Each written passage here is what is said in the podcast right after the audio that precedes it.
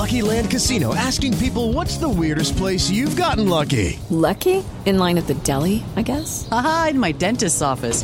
More than once, actually. Do I have to say? Yes, you do. In the car before my kids' PTA meeting. Really? Yes. Excuse me, what's the weirdest place you've gotten lucky? I never win and tell. Well, there you have it. You can get lucky anywhere playing at LuckyLandSlots.com. Play for free right now. Are you feeling lucky? No purchase necessary. Void where prohibited by law. 18 plus. Terms and conditions apply. See website for details.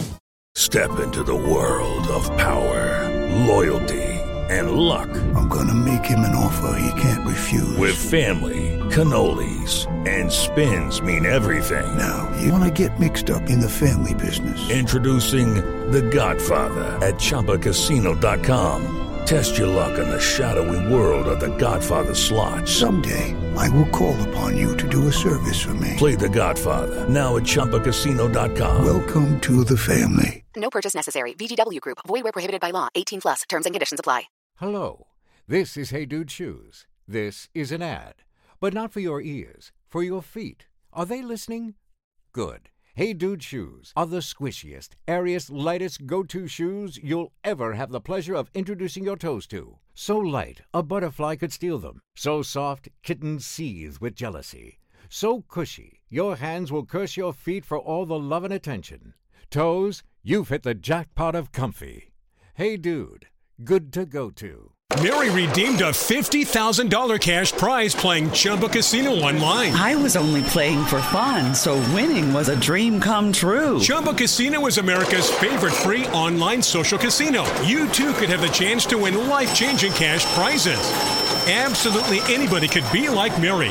Be like Mary. Log on to ChumbaCasino.com and play for free now. No purchase necessary. Void where prohibited by law. 18 plus terms and conditions apply. See website for details. The voice in the preceding commercial was not the actual voice of the winner.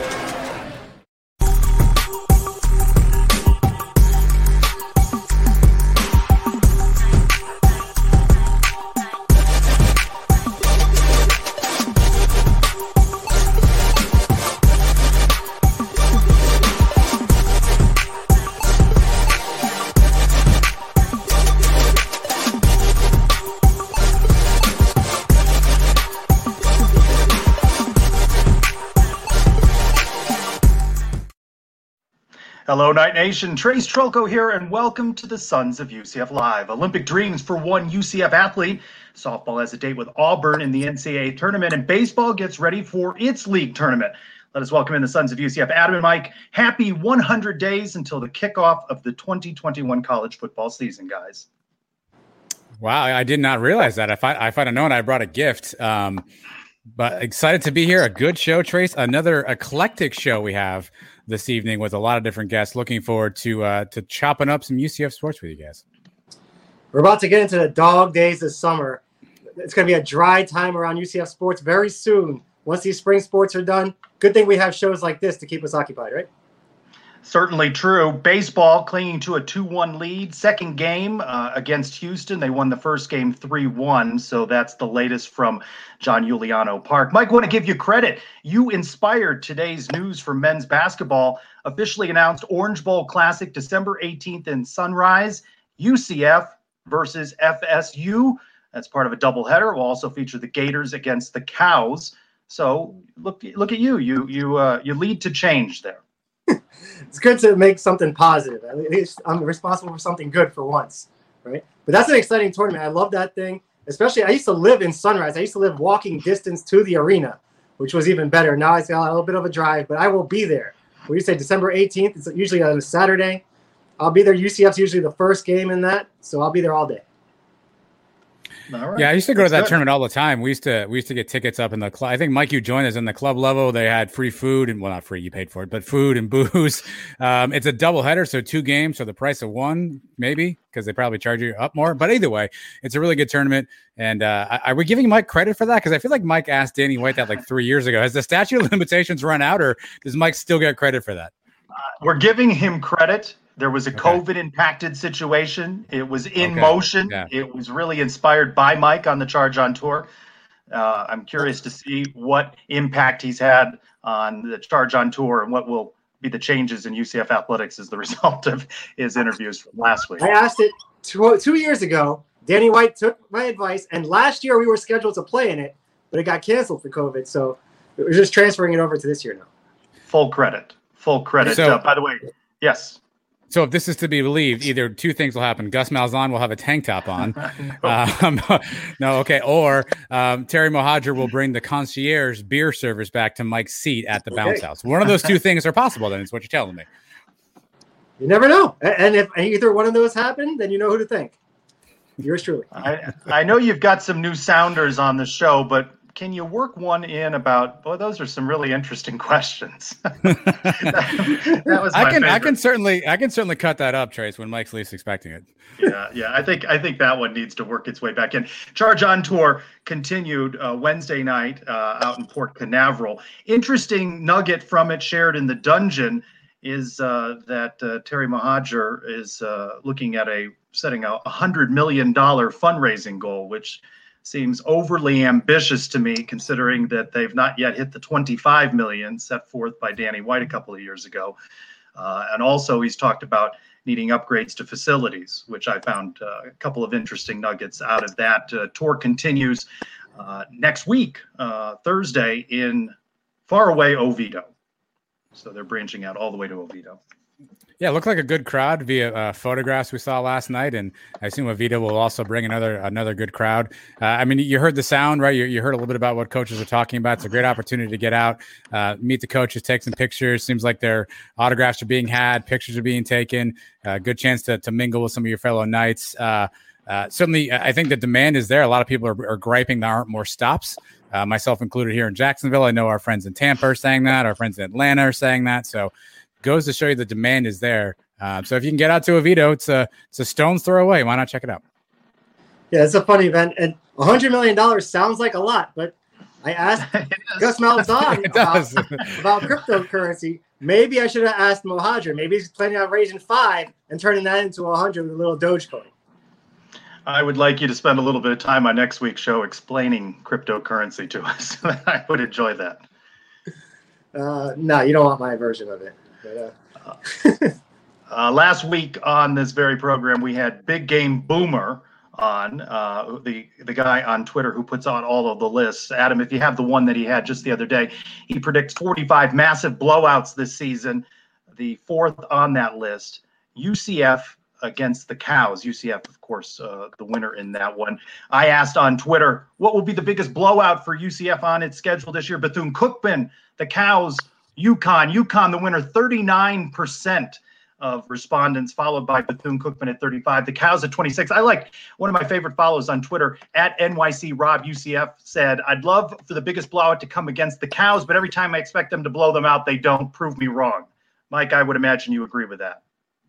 yeah, and it's one of the other things I asked Coach Malzahn is we've been waiting a long time for revenge for that 64-12. It seemed like every year Frost and Heupel were here. We thought that was going to be the time to get the payback. Still, I mean, we won by four touchdowns the last few years. Good wins, but not that 50 point blowout we're all looking for. I think Gus is going to get it to us. I don't think he's going to be the guy that tells us he's going to do it before he does it. Yeah, I think he's got the the chip on his shoulder mentality. I think uh, if he has a chance to to put the the opponent away, uh, I, I think he'll do that. We never really saw him do that in the SEC. I mean, not a ton of blowouts there. Uh, their biggest rival was Alabama, which obviously is a much different game. Uh, I think the chip on the shoulder, Gus Malzahn, we've seen just might keep that foot on the gas pedal. Um, I don't I don't know that he has any love lost for this rivalry. And and maybe Mike again, maybe you inspired the question. Maybe he wasn't familiar with 64-12, and maybe he went back and did some research after that hard hitting interview you had with him. And just remember that game's at the end of the year. We may be looking for style points. If there's any chance of getting into the college football playoff, even not this year, but in the next couple years, that's a game where you can make some noise and and raise some eyebrows with a high blowout. You get really hot about that game, and uh, I share your opinion on that. Uh, it is one of the few games I left that game with about five minutes left to go in it. Disgusted by that game. Terrible game. So I'm with you uh, on that one in a rematch. Big Game Boomer had some other. Uh, he's he's working UCF into all of these polls, which uh, he's smart because it's good for clicks uh, and follows on Twitter. He named uh, UCF the second best student section in the group of five. Had Navy listed first. I'm not sure I'm ready to quibble with Navy being number one, right? The the cadets and you know the midshipmen and the way they you know the midshipmen in particular, right? For for Navy and and the way they come together in the pageantry of the Army Navy game. I, I'm gonna. I, I'm happy with ceding that to Navy for that one. Yeah, that's like the pay the teachers argument, right? You can't really you can't really argue against it. Um, yeah, I, I, think first of all, th- this guy's certainly blowing up on Twitter and Big Gay Boomer or BGB as Mike calls him. Uh, I mean, there's a new list every day. Uh, I saw. Uh, uh I don't know if you're going to talk about it, Trace. We had uh, Sam Jackson and Cole Schneider and Matt Lee were all listed as top offensive linemen in their respective position groups. Uh, Mike said it earlier. It, the dog days of summer are here. you know, it's good content. It's good fodder. You see a lot of comments in the uh, and, and the response sections to it. So uh, it's good. It's good fun. It's good to have a, a, a pro UCF ally out there uh, until one of our fans probably irritates him, and then all of a sudden we will get back to the bottom. Yeah, it's just opinion. Like you said, it's done for clicks. If he had a negative opinion about UCF, which a lot of people on the internet do, if he was one of these guys that says we didn't win national champion stuff, he'd be posting us low on all these lists, and we'd hate him. But he has us high, so yeah, he's our friend, and we put him on the show. Exactly, and we're we're bucking for that best podcast uh, ranking that he's got. Also, he had loudest college football stadiums. He had UCF 22nd on that list, and uh, the UCF with most loyal fan base in the AAC. Now, on that one, I think he had the Cows fourth. Uh, interestingly, they uh, announced today that they're opening up uh, to full capacity, which will be about what 10, 15,000 at Raymond James for their their home games this coming season. Well, he said most loyal. Uh, I mean, that two or three people can be loyal, right? He didn't say the number of people that had to be loyal to them. So, I mean, both the Cows fans are probably pretty loyal, I assume. Yeah, and them planning for full capacity is like me planning for my date with Scarlett Johansson later this week. I mean, planning's nice; it's just not going to happen. Well, that's that's something. Your date with Scarlett Johansson. I, I, love that. I'm never quite sure what you're gonna uh, bring to this program or the pod, Mike. Uh, by the way, Citronaut Mike. I saw a list generated in the dungeon of uh, other possible nicknames for you. What did you think of Citronaut Mike? Eh, it's not bad. I forgot which one my favorite was. Was um, I have to go over the list again, but there's a couple of good ones in there, and you know, there's a few UCF mics in the dungeon. I, I didn't know those guys were such big fans, but thank you guys for the support. I don't see any uh, trace imitators out there. And, uh, you had a whole segment on your your show during football season for it, so I think that's good enough. Yeah, just, that was just me though. Yeah, yeah. Um, also, news today: eight members of the track and field team, plus the four x four hundred relay squad, will compete in the NCAA East Regional May 27th through 29th. And our next guest is the uh, redshirt freshman from Miami Southridge High, the freshman of the year in the AAC. Rayniah Jones uh, joins us. Uh, she uh, has also trying to qualify for the Olympic trials. Rayniah, thanks for joining us for the Sons of UCF Live. We're glad to have you here. Want to talk a little bit about how you have done most recently. You uh, collected 20 of UCF's 71 points in the AAC championship, and you are just blowing things up. Uh, first of all, freshman of the year. When you heard that, what did you think? Um, I mean, I want to say that I was surprised, but I think I did pretty good. I was looking forward to getting that award. Um, I'm actually really surprised with my performance. I didn't think it was actually going to be that good, but it just goes to show, like, just goes to show that like your training just prepares you for everything that you're going to be in. Doing the 100, doing the 200, doing the hurdles, it definitely took a lot out of me, but I'm really glad that I did it. Renee, how did you get started in track and field? How did that become sort of the sport of, of choice for you? Um, this I want to say this started when I was younger. When I was in um fifth grade, I realized that I was kind of fast from field day. So just when I got into middle school and stuff, I noticed a lot of my friends were doing sports, and I was like, mm, maybe track and field would kind of do me right. So that was just like the beginning of everything, just from middle school going on to like going into high school. You grew up in Miami. What made you choose UCF? How did that come about? Um, I definitely knew when I was getting recruited that I wanted to stay in Florida just because I'm not used to other like states temperatures and stuff. So um, I had some schools that was recruiting me in the north, and I was just like, mm, as much as I like y'all school, I don't think I could survive in the cold. So um, just knowing I wanted to stay in Florida, I was actually looking forward to bigger schools than UCF when it came to like um, conference wise, like UF, FSU, and stuff. But um, hey, they didn't get me. UCF did. So that's where it all started. and we're glad that you were a part of UCF's track and field team. You talked a little bit about the hard work you put in. What is a typical week like for you in training and practice? Um, definitely, it's all planned out throughout the days. Um, we'll say Monday and Thursday are more technical days for me when it comes to hurdles. We have Tuesdays and Fridays more of sprint training, getting me faster, and Wednesdays more of our recovery days. So every day in our week of training is really planned out to compatible compatible team a lot of athletes talk about being in the zone like a you know a, a, basketball player will talk about just knowing in warm-ups their shot is going in a pitcher will know and in baseball that they have their, their best pitch do you know in warm-ups if when you're in the zone that you know you're going to put up a good time or that you have a good race in you Definitely. I want to say just because when I hear that gun go off, I'm definitely a competitor. So just hearing that gun, my thoughts kind of just disappear. So just how people know in warm ups, I really just know when that gun goes off that I know I'm just going to do something. We saw your record setting run in the hurdles the other day. You also run the 100 meters, the 200 meters. Do you have a favorite event that, that you like the most? Definitely, of course. I love me some hurdles. Um, I want to say a close second is the 100, though. The first time you did the hurdles, I mean, what was that like? I mean, for someone like me who watches it, it I don't know how you pull it off. Um, well, that all started when I was in 10th grade. So I wasn't a hurdler before when I first started track. Um, I was a sprinter. I did the one and two, occasionally the four. Um, then once I got into 10th grade, we had like some type of like time trials or whatever. And I thought I did pretty good to be a sprinter, but they're just like, they pulled me over to the side. They're like, um, come see if you can jump over these hurdles. Well, not really jump, but y'all know what I mean. Um, and I jumped over it and that's how just it went. Do you even see the hurdles when you're? Is it just muscle memory at this point? You just know how many steps. Yeah, you, uh, can you even see the hurdles? Um, I definitely see the hurdles. Um, but it's definitely memory. When you approach the hurdles, um, your leg just knows to come up. It just knows that form that's going to take you over. So definitely, like just this far into it, I don't even think when I go over a hurdle. You're obviously very fast in short distance. I don't know if you know this, but I won the 5K race that we did. Oh boy! Uh, Goodness! What's the longest distance? She did not know that. distance-wise, how far do you even train at all with distance or no?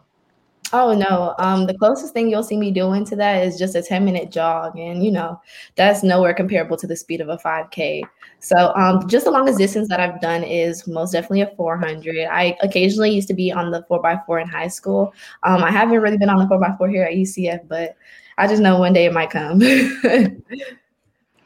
so many individual accomplishments in track and field, but obviously you have a team of uh, you know teammates there. Talk about the rest of your teammates and, and their performances throughout the season. Um, definitely, I am very proud of my whole team throughout the whole, just the whole season. Um, we've definitely PR like almost every meet, but um, when it comes down to my teammates, I just want to give a shout out to Sarah. That's um, my hurdle crew. Got Selena, Alexis, and Alicia. Um, I'm so proud of their PRs and how far that they've come. Like just um, Selena's coming off of injury and stuff. Um, my sprint girls got the 400 group and the short sprints. You know, sometimes I train with each group, which is always fun. But I'm really proud of them too. And just my whole team, just in general, like throwers, jumpers, distance. Everybody's done so good up like up until this point obviously being an athlete, I know you're competitive, uh, and we also know you're very fast. Do you ever try to uh, do things in your in your real life to c- kind of compete? Like, do you do you, you know, leave like two minutes when you have to leave the parking garage to see if you can get the class on time? Like, do you do you use little challenges like that sort of in your personal life? Um, that's actually really funny because I find myself testing like my um lateness almost every day. Like just coming into here, I was probably like 808. I knew I had to be here at 810. I'm just like, okay, let me get set up the setup real quick. So a lot of times, like just when I'm doing anything, going to practice, um, I'll be like right on time. I'll be testing myself to see how fast I can go, just going somewhere. Because I feel like you, you can't be late to a class. Like if you walk in and, and you're like, oh, I'm sorry, I'm running late. I feel like the professor's like, I'm not buying that. You could have gotten here in time. yeah so just um just talking about school and stuff i think i'm pretty on time. You know this semester was really just about zoom classes and stuff so i think i was on time to be on a computer. Well yeah your first year at college obviously an unusual one with covid you just mentioned a lot of zoom classes. How excited are you to get into the normal college experience and go to classes and attend all these real events Oh, well, I'm just glad to say, um, just like a little clarification, my outdoor status is a freshman, but I would really be a sophomore if I had my previous year. So I was lucky enough to just come onto campus my fall semester and be able to like go to in-person classes and stuff. So I do know what I'm expecting, but it's going to be pretty exciting just going back into class. I think um, being in in-person classes are more receptive to me. Like I learn more just being in person. But I'm very glad that I was able to have like a first year experience at least when I first came to UCF. What's your major? Um, I am majoring in criminal justice. Mm, and you want to do what with that? Um, I actually want to go to law school after. So um, if you ask me what lawyer I want to be, I do not have a question for you. And I've heard that once you get into it, your ideas might just change. So I'm just on the fence with that. What sort of influence has Coach Boone been on you, and what is she like to be around as a head coach? Oh my gosh, Coach Boone, that's my dog right there. I have to tell you, um, she just brings so much energy. She brings so much positivity to the team, just as a head coach. Um, I love the way that she coaches us. I wouldn't have it any other different way. She's very motivating, very inspiring. Um, she has she's nothing short on advice. Um, she's somebody that you can go to like in a time of need. But um, I'm glad to say that I have Coach Boone as my head coach. So when you're not uh, doing schoolwork, you're not training. Uh, what do you like to do for fun? Um, I actually like to be on the game for fun. Like I have a PS5. Um, I like to play games like GTA, Call of Duty. Um, I just started getting into Rocket League. That's a cool game. So I like to game. I like to shop. I like to have fun. Yeah, pretty normal. Are you a big football fan? Do you follow the UCF football team closely? Um, yes, I am a big football fan when it comes down to college football. I'm definitely I love watching UCF games. Um, any team added, not just football. Like I started watching softball and I really like that. Um, but just any other sport, I love supporting my school. Let's talk a little bit more about the Olympic qualifiers. What do you expect from that? When is it? Where is it? Tell us a little bit more about that experience that's coming up. Um, I am definitely looking forward to it. That's something excited that I'm looking forward to. Um, I know right now we're we just finished conference, so right now we're focusing on the NCAA. Um, right next week we go to regionals, and two weeks after that we go to the outdoor championships. I believe the trials is actually the week after the outdoor championship. So um, we're going to be preparing from there. I'm really excited about the whole experience. I didn't think this journey would be here so fast, but it is. It's it's here, and I'm very excited for it. Obviously, Trace mentioned off the top, you've had uh, quite a memorable year so far. Uh, what's uh, what's your favorite memory so far of this season? Um, I probably want to say my favorite memory was definitely running 12 7 3 this season, just breaking um, sub 13 for my first time. That was super, super, super exciting. And just the video that came out of it, I'm so obsessed with it. Um, that was just such a great memory just to share it with my team, just to have everybody in the home crowd seeing it. Definitely memorable. What's your favorite place to hang out around campus? Oh, around campus, definitely the reflect reflection pond, reflecting pond. Um, it's so pretty. A lot of people have their grad pictures there and stuff, but just sitting around there is just relaxing, period. Um, it's like a little fountain, has a library behind it, um, nice buildings. Like just the scenery of UCF is just undefeated. Undefeated. I like that. Let's wrap up with this. Just talk a little bit more about your goal of making an Olympics. Um, Ooh, just going that far, it's going to be something I want to just say different. Like, this is something I've always talked about when I first started running track, being in the Olympics, and just for it to be here so fast, my opportunity. Um, looking forward to it like so much. Um, but my goals from there, I just want to have fun and compete. Well, we are glad you uh, found a little bit of time in your busy schedule to join us on the Sons of UCF Live. We will be cheering you and the rest of your teammates on in the NCAA East Regionals and looking for what you do in the Olympic qualifying. Thanks so much for joining Thank us on the you. Sons of UCF Live. Thank you guys so much. Good luck. Go Knights. Go Knights. Charge on. Wow, what a nice young lady. This close to being possibly an Olympian. Pretty impressive. Yeah, that's got to be such a great feeling, Trace, because you, you train, you practice all your life, and and to get to the pinnacle of you know the top of your sport, the top of of what top one percent of all athletes in the world, and to be in that in that area, to be in that sphere, to be in that uh, in that in that contention. I mean, it's just got to be a great feeling for for anybody. I mean, listen, football players, basketball players, right? They're, they're great athletes, but the the amount of training that goes into the specialization of some of the, uh, some of these events. I mean, she talked about her her leg just going up when she's a, she's a hurdle. I mean, if I saw a hurdle, I'd fall to the ground. I mean, and yet her leg knows exactly what to do and and and how to react. Um, that's just that's that's super impressive, and it's got to be such a great feeling to know that all that hard work uh, and you see a goal and a dream, and it's right there. That that I can't imagine a better feeling than that athletically. I'll be rooting for her. I hope she gets to the Olympics, and then I can tell everybody that she would not be able to beat me in a 5K. She admitted it herself that I, I could be an Olympian in a 5K. That'd be pretty cool to say, huh? I like the many different ways you find a way to bring that in to conversations. I have I have the medal right here. In case you can't. Yes. Yes, we, we all have a medal, really. we, we all got that. We all got a medal. I think the other thing too, Trace, the, the comment on the screen here from our, our good friend James Kostek advisor, uh, just what a what a nice uh, representation she is of UCF and the black and gold, uh, and it's it's so easy to root for for for kids and athletes, uh, you know, who who represent UCF really well, and she does such a good job of that too. So I think it's a great call out by uh, by Kostek advisor. Yeah, definitely agree with him. And, you know, just what her story has been has interested me and just how she has set these records. And again, on the verge perhaps of qualifying for the Olympics. Glad to have her on the Sons of UCF. You know, so many sports uh, that continue to do well for UCF track and field with a with a good year and still more ahead of it. Softball. Uh, we're Thursday night as we are talking live. Friday afternoon, they face Florida State. I'm sorry, they face Auburn and the regional that includes Florida State and Kennesaw State.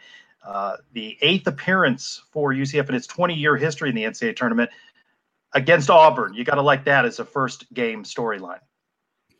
I always wonder if the uh, the tournament makers, the the basketball tournament, I would say the college football playoff, but that's not really a, a tournament. Um, I've often wonder if they try to seed these matchups with, with, a little bit of extra juice in them because, I mean, I I I, I got to think UCF Auburn draws some eyebrows. Um, you know, it sounds like for, for, both coaches, it's a matchup they're both looking forward to, uh, and and and both are preparing really well. But you got to wonder if the schedule makers are like, I got an idea, let's do this. Uh, because it certainly is a, a, a headline grabbing matchup um, for us here in Orlando.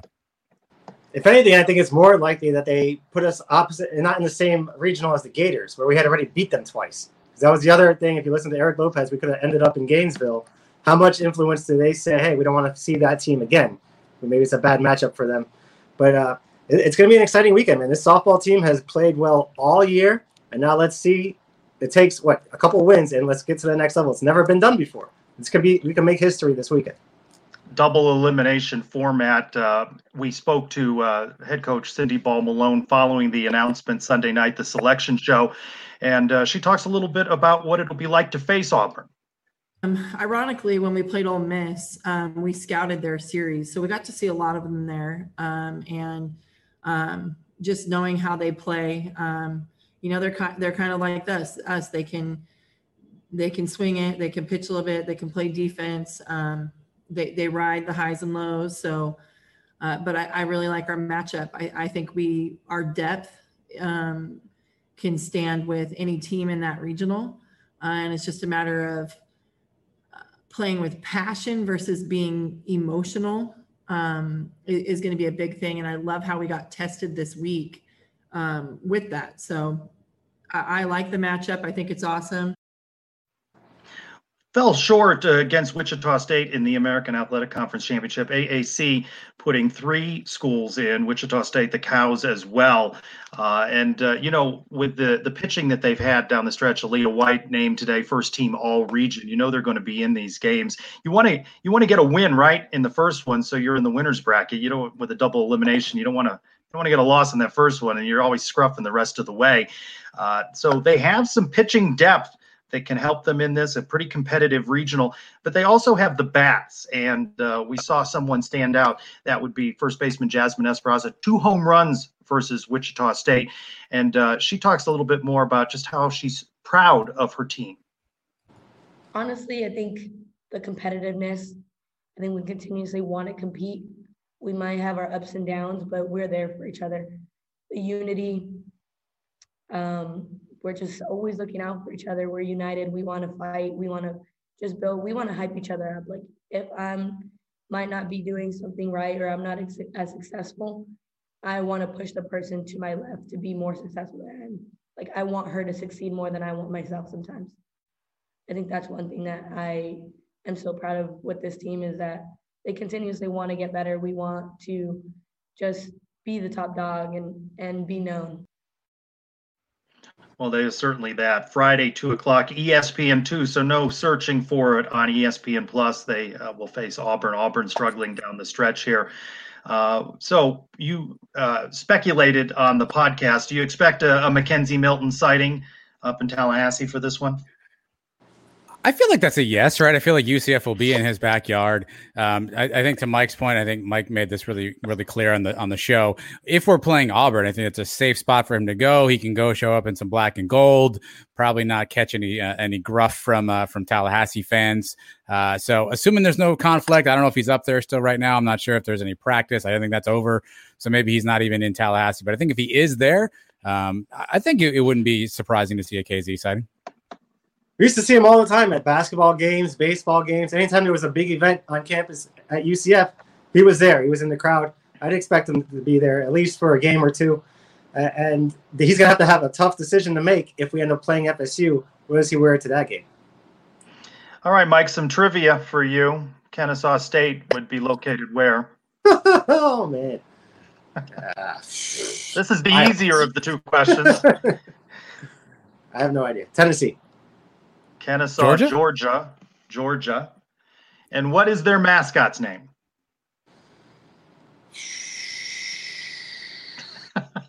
uh, well, that animal might make that noise. There's a hint. I have no idea again. Scrappy the owl. Scrappy the owl. You got me on Kennesaw State. No lucky guesses so, this week. So they're the Kennesaw State Owls, and Scrappy is the name of their mascot. Yes. Okay. Yes, Scrappy the That's... owl. That's why people tune in for this Thursday nights between eight and nine. Baseball uh, has closed out a double header sweep. They win two one in the second game. You called for the sweep, did you not? Uh, uh, on your show, where they need to, right? Uh, every game they got to win down the stretch now. So they sweep three one and two one. Uh, in the uh, first game today, Jordan Rathbone, who was recognized on senior night with a three run home run. Um, what was that? Boner. Boner. Yes. I'm not sure if that's his nickname, but uh, you're, you're good at coining nicknames on this show. Uh, so Jordan Rathbone's Boners, three run home run, powers UCF uh, to the game one win, and then they uh, they get the uh, the second game. Let's talk a little bit about this uh, with uh, a friend of the program, Harry Hukari, former pitcher for the Knights, who joins us now. Supposed to go out to uh, John Euliano Park. I, I sent him a you you brought them success and wins, and then you get tied up at work and you can't make it out there, huh? Yeah, unfortunately, just uh, things really kind of piled up today. So, um, but tomorrow it looks like everything's looking good for me to get out there. I'm uh, looking forward to it. Well, what do you think when you see this? A doubleheader sweep. Mind you, Houston's towards the bottom of the AAC standings, but uh, that's the kind of thing you like to see. Yeah, absolutely. Usually, Houston's always very talented. Um, whether it's pitching, whether it's position player depth, they've always had a lot of guys. So, um, you know, haven't followed them too closely this year, but um, always good to see uh, a doubleheader sweep, especially when the pitching is doing what it's doing today talk about double headers for a second, Harry. The UCF team this year has had so many odd schedule changes, you know, last minute weather delays that have forced them to play a series in two days. You know, games moved up to 10 or 11 a.m.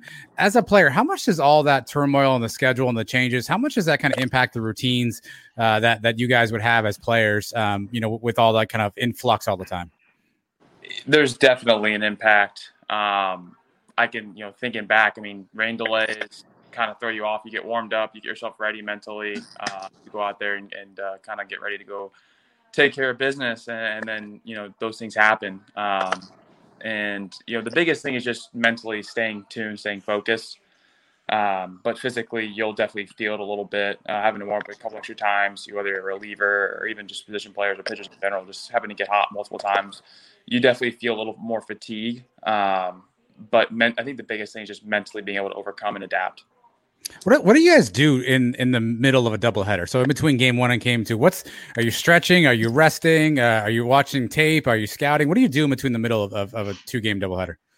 Typically, you are you're eating something and drinking plenty of fluid, especially at this time of the year when it's really hot. Uh, getting electrolytes, doing what you got to do to to put your body in the best position possible to perform. You're really not doing too much physically because you've already gotten yourself warmed up. You may go back out, play a little catch, uh, you know, jog, run a little bit, get yourself ready. Um, but it's you know usually about 45 minutes is historically what I saw between doubleheaders. So you're just trying to eat and then get yourself ready for that that next game. See who's in the lineup as a reliever. I would check the lineup, see who's in, um, kind of have an idea who I was going to be facing that night. Obviously, this season didn't go as planned, but we get to wipe the slate clean next week. We go to the conference tournament. If this team is to make a run in the tournament, it's because of what? What would have to happen? The p- starting pitching. Uh, Hunter Patterson, uh, this guy is very talented. I've watched him throw a few times. I've been really high on him since he got to UCF, and he, he's really turned it on in conference, um, which has been a huge relief, especially with losing Colton. Um, you know, real. I think the starting pitching, getting deep into games, especially early in pool play, will set you up for to really kind of piece it together. Because at this point, we know where we are is that we have to win the conference tournament in order to to go to a regional. So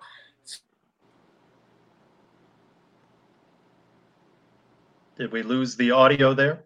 Harry, we can't hear you. Sorry about that. I had a phone There you call. are. Sorry, I had a phone call. I was just saying, just having that starting depth, or the starting pitchers that have stepped up in conference play, really kind of get deep into games early, so that when you get to the post round pool play or, or get to the championship bracket um, towards the end of the, the weekend, uh, that you can kind of piece it together from there. You really want to, you really ideally want to see those starters go six, seven innings, eight, eight if possible, and, and give your team a chance to win. Want to play for you a soundbite from uh, head coach Greg Lovelady. Following, they dropped three out of four in the last homestand to Wichita State, and the starters have struggled throughout conference play. And he talked about them just not being mentally tough. Uh, let's listen to hear. Uh, let's listen to Coach Lovelady, and I want to get your reaction to what he said about the pitching. I mean, it hasn't been this weekend. It's been it's been the last five, really the whole conference. I mean, we just lack of starting pitching, just inability to execute pitches. I mean, when we call fastballs away, they're they they they're they're in. When we call them in, they're away. When we try to throw 0-2, 1-2 pitches. Hey um, Trace, I can't, you know, I can't hear Coach. Love. Uh, we hit guys, um, you know, just uh, a lack of ability to be consistent. Um, probably allowing the moments to get um, to them mentally. Um, then again, when you look at the the the really the strength of our club coming in was supposed to be our starting pitching. The, the you know obviously losing Colton hurts, but um, you know that that's that, that obviously puts a, a, bigger damper on things in terms of uh, taxing a bullpen over the weekend. But I mean, again, but even when Colton was here, we, when you took Colton out of the mix, we, we weren't getting very good, very consistent starting pitching. We'd have some some weeks here or there where we get one good start and the guy would go deep into games and, and, and pitch really, really well, but just couldn't back it up the, the next week. And, um, you know, just, just not being mentally tough enough. And So I know you had a little difficulty hearing that. He talked about the, the the pitching was supposed to be a strength of this team, and the starters in particular have struggled. And we talked about these four game series, which is an anomaly from COVID. When you hear him talk about his pitchers not being mentally tough enough, how do you uh, react to that? What what do you interpret from that? So yeah, and I think when I told you before we when uh, before the conference season started that starting pitching was going to be uh, you know essential. You know when you're playing these four game series in three days, you need those pitchers to go deep into games and give you a chance. Um, you know when I hear mentally like mentally not tough or they're not able to handle on what I think of is instead of being in an aggressive mentality of like I'm going to attack the zone my best stuff and get beat with my best stuff um, they lose confidence and they start to nibble um, or they start to just be a little bit passive. And then that's where like a lot of times like things can unravel where you you walk batters or you know you, you get into these disadvantaged counts and you have to you know close the really kind of close the plate off and pitch pitch in the white. Um, and that gives hitters a great opportunity in advantage counts to, to do damage. And what I you know, what I think about is a lot of times if you go out there as a pitcher and you've been in a rut uh, and you walk the first guy or a guy gets a base hit, sometimes in your mind it's like, oh, here we go again. it's it's a hard thing to deal with. Um, I dealt with it in my career numerous times, especially when it came to command. Um, there were just points in my career that I remember come back uh, where I just was like, I'm sick of this. You know, I'm, I'm not doing this anymore. I'm not deal. I'm not. I'm not accepting this, and I don't care about the every ball down the middle. I'm just gonna go out there and get beat with my best stuff in the white. And a lot of times that mentality just allows you to go out there and pitch with a lot more confidence and overcome those, those negative thoughts. Because when you have those negative thoughts, it can almost paralyze you, paralyze your body, and you get tentative.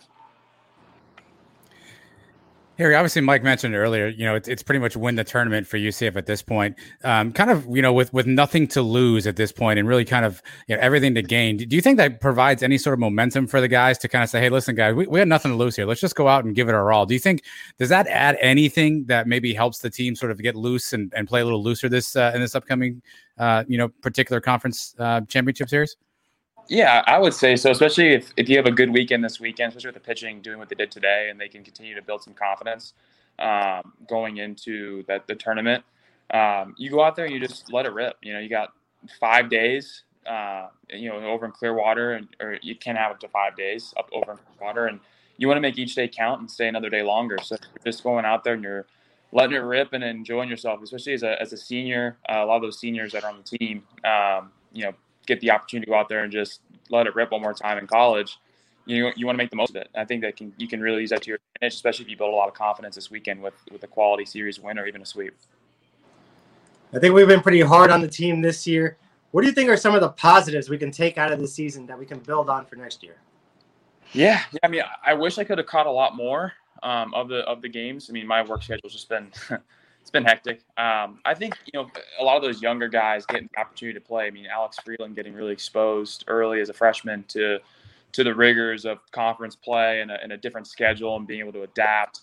Uh, I think I think that's going to allow him to really grow as a player. I think uh, I think John Montes is also a freshman getting a lot of play time. A lot of these younger classmen getting opportunities because of injuries or, or, or performance issues across the board.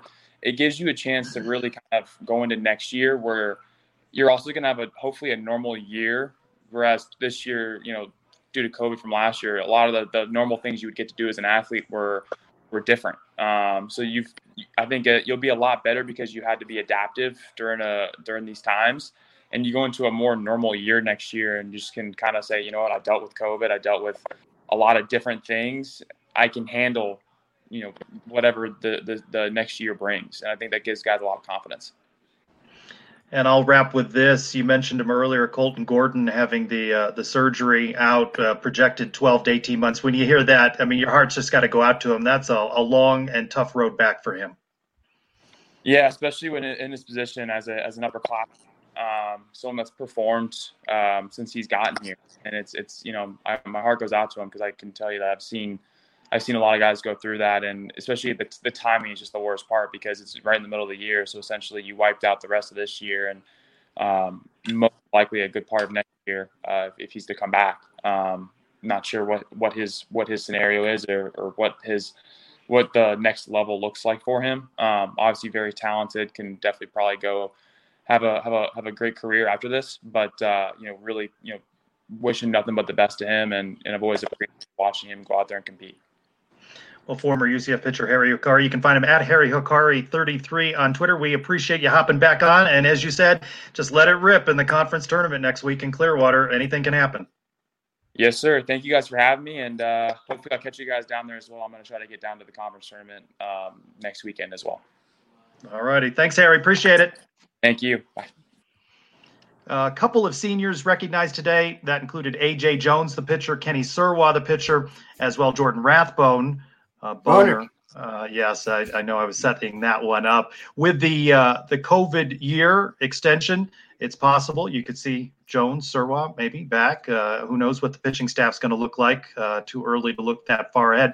One other person recognized today, the late Joe Skinner. You remember we've talked about this story before. The UCF baseball commit who passed away in uh, 2016 at the age of 17. UCF recognizing him as well, and that was a nice gesture on their part. Coming up next, they've got the game Friday and Saturday, and then the conference tournament. Still got to shake out who's seeded where double elimination over in Clearwater. Harry said he might get out there. I've got some challenging uh, uh, scheduling for next week, so I'm not sure that I'll be able to make it out. But hopefully, when we're back on uh, next Thursday, they will still be alive. So, uh, if you listened, and you should certainly have listened to the pod this week, uh, another exciting episode, and uh, uh, the Cow of the Week nominee hits close to home for you, huh, Adam?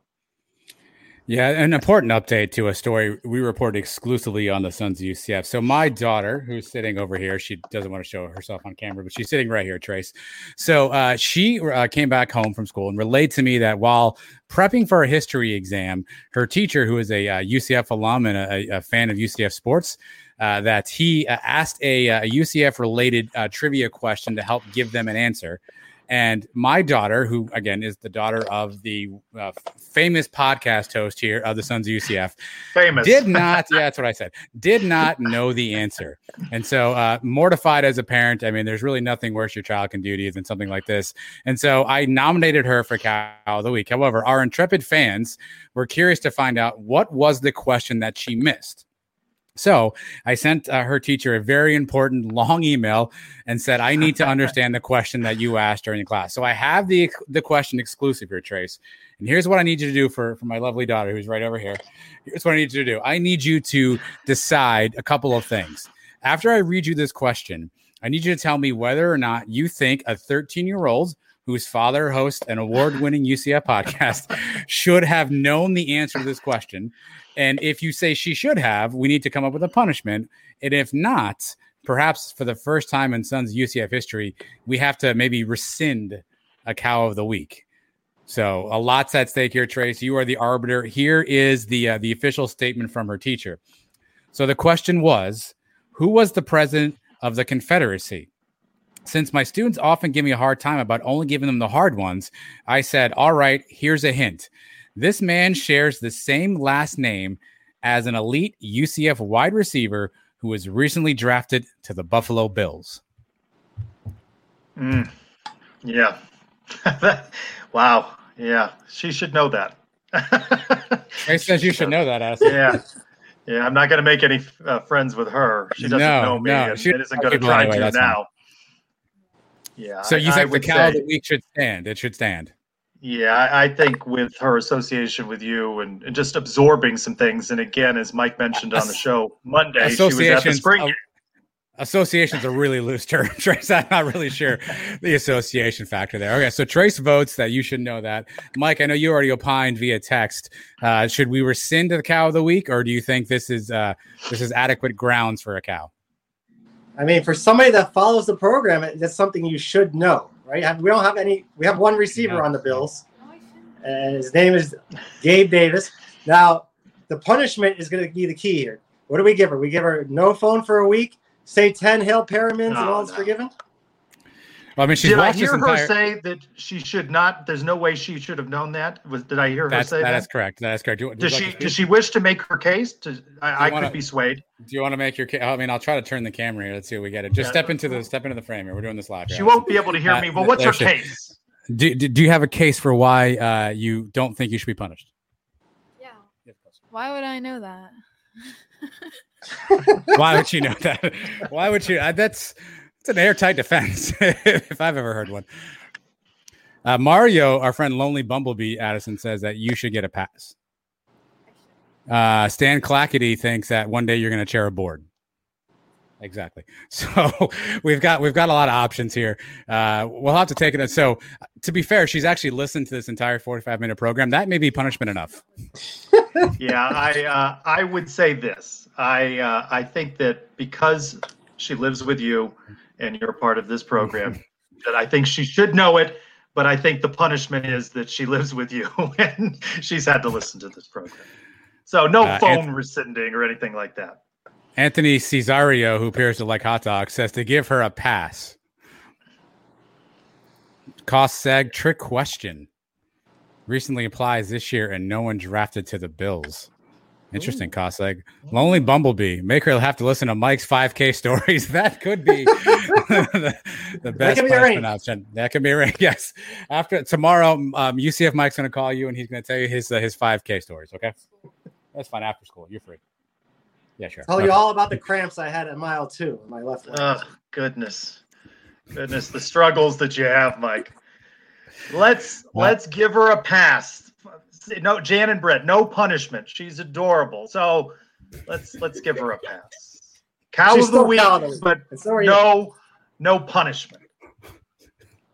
No pun. We we uh, we need a sniffer here. Maybe we'll we'll figure this out. So uh, Addison will uh we'll we'll reconvene this later. Thanks for your thanks for your one and only appearance on the on the Sons UCF live. Would you like to say goodbye?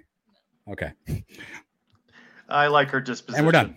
Yeah, I, I like that. I like that. that, that this is not this is not acting, by the way. This is not like for the. This is daily. This is what we do. And how old is she again? She's thirteen. Yeah, makes sense. Yeah. Makes sense. Yeah. That's that's good stuff. And and if if she does talk with Mike and he regales her with his tales, that uh, that's punishment for everyone, really. So uh, yeah, definitely.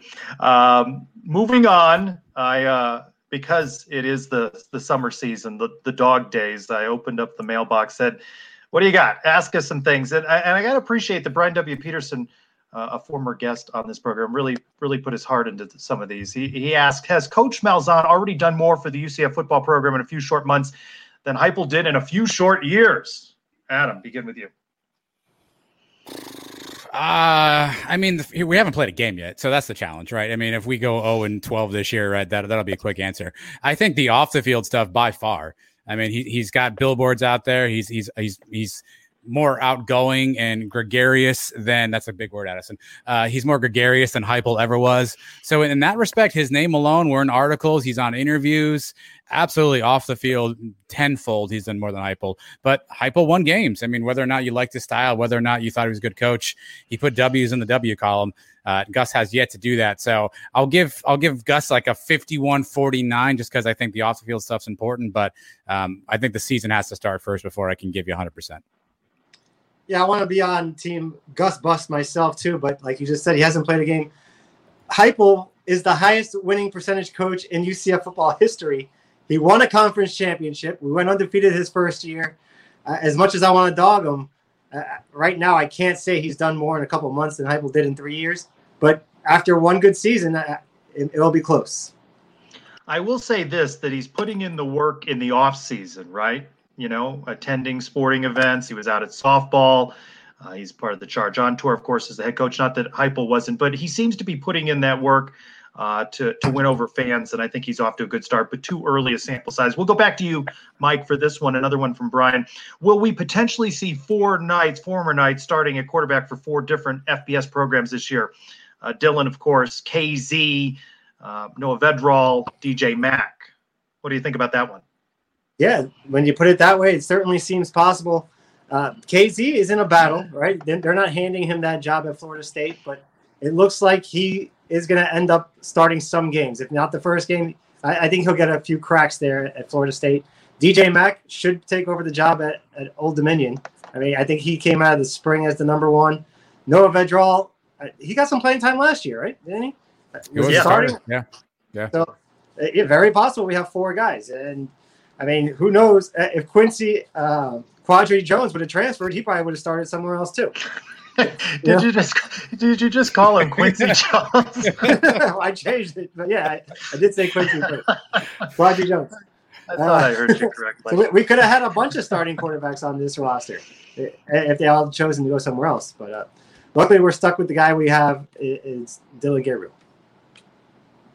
Luckily. So is is the question that they're gonna there at least one game that these guys will start, or there'll be one weekend where all four guys will start? It seems open, but uh, we'll just go that at some point all four start. I think that's I think that's definitely feasible. At one point during the season, these four guys will get a start. Vedral, I think he got replaced in the end of the year. I know he was injured for a bit. Uh, Rutgers actually had a really good season in the Big Ten. I know they've, they've recruited really well. So um, you know we'll see what that looks like. You don't hear much about DJ Mack. I mean, obviously uh, we haven't seen as, as much, and, and, and the ODU depth chart isn't really at the top of my head here. I think Mike's got a, a good point about KZ. He's in a battle with Jordan Travis. Uh, you know, how will that shake out? But I imagine he at least gets one start. So I think if you're asking if one point during the 2021 football season, do all four of those guys get a start during that season? I think the answer is probably yes. And then back to you, Adam. For is this a period of UCF quarterback renaissance, considering Mikey Keene is an incoming freshman, potential replacement to Dillon one day? Renaissance. It's a big word. it Um, is a big word. I mean, I, I want to think so, but again, all I've seen Mikey Keene do is throw like seven practice uh, passes in a spring game, um, and some really cool YouTube highlight videos. I'm not saying he won't be great, but uh, we haven't seen any of these guys in any meaningful action. Um, and any any UCF fan out there can tick off the names of the great UCF quarterbacks that we saw in shorts and t-shirts.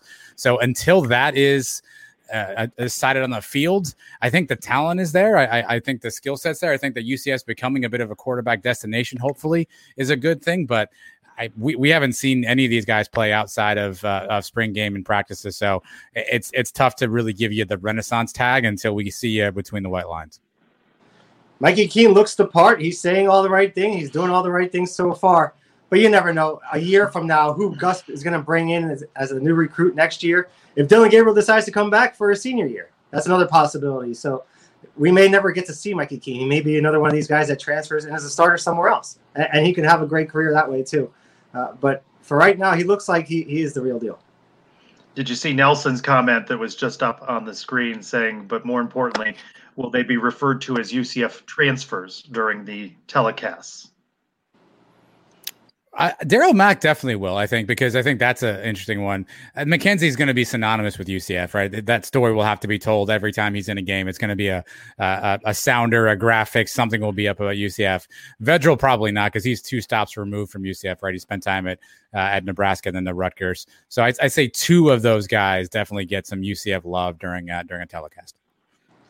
They put Old Dominion football on TV. I don't remember ever seeing those games. Ah, gee, shots fired. Maybe ESPN three or something. But uh, and they're going to have to mention it for KZ. But I wouldn't be surprised if later in the year, or if he goes to the NFL, they just refer to him as the Florida State quarterback. Mm, boo, boo on that. Uh, so, did you watch back, Adam? The did you watch the interviews that Mike did, or did you just listen to them? Were they different when you watch or listen? Do, do, you have an opinion on that? Did you see them? Did you watch them on the YouTube? I, I did. I did watch the uh, the, the video. Yeah. I, um, here's the thing that's interesting. I think um, Mohajir was really one that Mike. So Mike sent me the interviews like right after they were done. So I heard the audio right away. I didn't see the video for a couple days. Um, seeing the way Mohajir kind of interacted, uh, seeing the way that he. Um, you know, was was talking to Mike, laughing, joking, you know, you know, shaking his hand, talking to Emily, Mike's daughter, who was running the camera. I, I, thought that was really cool and kind of shows the, the kind of guy that he is. So uh, that actually did change it a little bit because the audio was great, uh, but seeing him interact with Mike was great. Uh, Gus looked super uncomfortable, which which came across in audio too. And Johnny Dawkins just looks like the kind of guy that would just walk up to you on the street and give you a hug because he's a nice guy. Yeah, I think you nailed it pretty well there. um, but Gus as much as he said he want, he wanted to look forward to these events, he looked uncomfortable all night to me. I mean, I was watching him when he was sitting around waiting for his time to talk, and even it started with you though. I mean, in fairness, he was in yeah, a good I got mood. him on the wrong foot. Yeah, maybe, but but I, I, don't know. Some coaches just aren't into those types of things. Uh, if it's not for him, it's not for him. Maybe I mean I'm not gonna say he's gonna get better at it because he's been the coach for a long time. Something he should be used to by now anyway. Coming from Auburn, I'm sure they had plenty of events like that. Maybe he didn't like it back then. Maybe he just wasn't used to reporters at Auburn asking him about tank tops. Maybe I threw him off and he was a little flustered the rest of the night. I'm I'm pretty sure he was not used to that back in his days in Auburn. You've got those interviews. Uh, they're on YouTube, but they're also housed on the website as well, right, Adam? Two nightsmedia.com is where you can find all of that stuff. Um, uh, you have the YouTube stuff, you have the pod stuff. One of these days, we'll write something. I don't know when that day will be, but uh, just stick around. You never know when that'll happen. Uh, so you can find all that stuff at two nightsmedia.com. Do you take fan submissions? Is that something that uh, perhaps fans could get in too? Yeah, if we're going to do this like a players tribune situation, I'm open to uh, uh, to some submissions as long as I don't have to edit stuff. So you maybe we can start doing some is? contests like uh, submitting your tailgate photos, things like that. Some things we could play around with in the future. I thought, Mike, you said something about uh, daily content. Uh, so you, you've not been penning a new column each hey, day. I added three new videos this week. My interview with Terry Mohajir, Gus Malzahn, and Johnny Dawkins. So it's something. Speaking of uh, next week's Charge on Tour event, uh, there's they've opened it up. There's a media possibility because it's in Oviedo. I'm guessing that it's not going to present one-on-ones. I haven't asked that question yet is that something you're interested in me attending if it's a one-on-one opportunity or could it possibly be better than what happened last week Are we crowdsourcing this, or is this from from from Mike and I to decide? Uh, yeah, I'm asking both of you. I mean, you can open it up to, to others, but uh, I haven't. Again, I haven't found out if it's a one-on-one opportunity, and the timing of it is 5:36. Our show's at eight. I don't know that I can. I could probably get back from Oviedo if the interviews are at 5:30, but I'm not sure if it's one-on-one. If it's one-on-one, uh, do you want me to go? Yeah, I No think play- if you get one on one, do it. Yeah, If no place I'd rather have you scrum. be. Yeah, if it's gonna be one of those media scrums where you only get one question in and two questions, uh, I probably wouldn't bother. But if you got the say, if you get the sit downs, like we got, like I got to do, and then you can come up with your own hard hitting questions. I I'm wondering whether I should reference. Uh, you spoke with a, a friend of mine most recently uh, about tank tops. That I wonder what his. I just would love to see his face. I just would love to see the reaction. I just don't know if I can pull off video and audio. I don't have a. Uh, We camera can we person. bring him a, a, a Sons of UCF tank top trace? You could present it to him and said, "Hey, we wanted to give you an opportunity, an option for something to wear this year." He sees you walking in with a sun shirt, he may walk turn in the opposite direction right away. So Did you see his reaction when Darren Stoltzfus presented him with the pressure cooker? I don't know that he was that plussed by that experience. I don't know what you think about the tank top, but that does open up. It does seem like if you open up the merchandising possibilities, tank top should be something featured on the website. I mean, we have it a, a, a tailor-made model right over there. So I mean, it's just that's a done deal, Trace. Cow of the week tank tops coming before the season starts. Who uh, who thinks he's um, who's got better running skills than, than the I once AAC's heard- freshman of the year? I once heard that Mike is a better 5K runner than an Olympian. So that's I, I heard that somewhere. I heard it just not too long ago, right on this very show. She said it straight from the ho- white horse's mouth, right? Well, he, I know one thing about Mike. He's no Quincy Jones. That's, that's for sure. Well, guys, it's been fun. I'm glad we uh, spared your daughter further punishment, uh, Adam, and she's off I'll the hook decide. with us. Uh, well, you may not weigh, you may not consider ours, uh, our opinions in your parental judgment, but uh, uh, you'll, you'll just have to teach her better. Maybe the fail is on you. Perhaps you're the cow of the week. Uh, yeah, again, I'm I'm not uh, I'm not denying that there may be some uh, some cow stench over here, uh, and and her teacher was very nice. Shout out to uh, I don't want to say his name, Mr. B. Uh, shout out to, to Mr. B for responding. I actually wrote him an email and entitled it "Important Question About Addison," and so he thought it was going to be something really serious, and then I had to get into the point that I do a podcast, cow of the week, yada yada yada. Uh, he took a little of a shot in us in that email, though, Mike. Should I? I don't know if you read that part. He said he listens, quote, here and there. Ooh.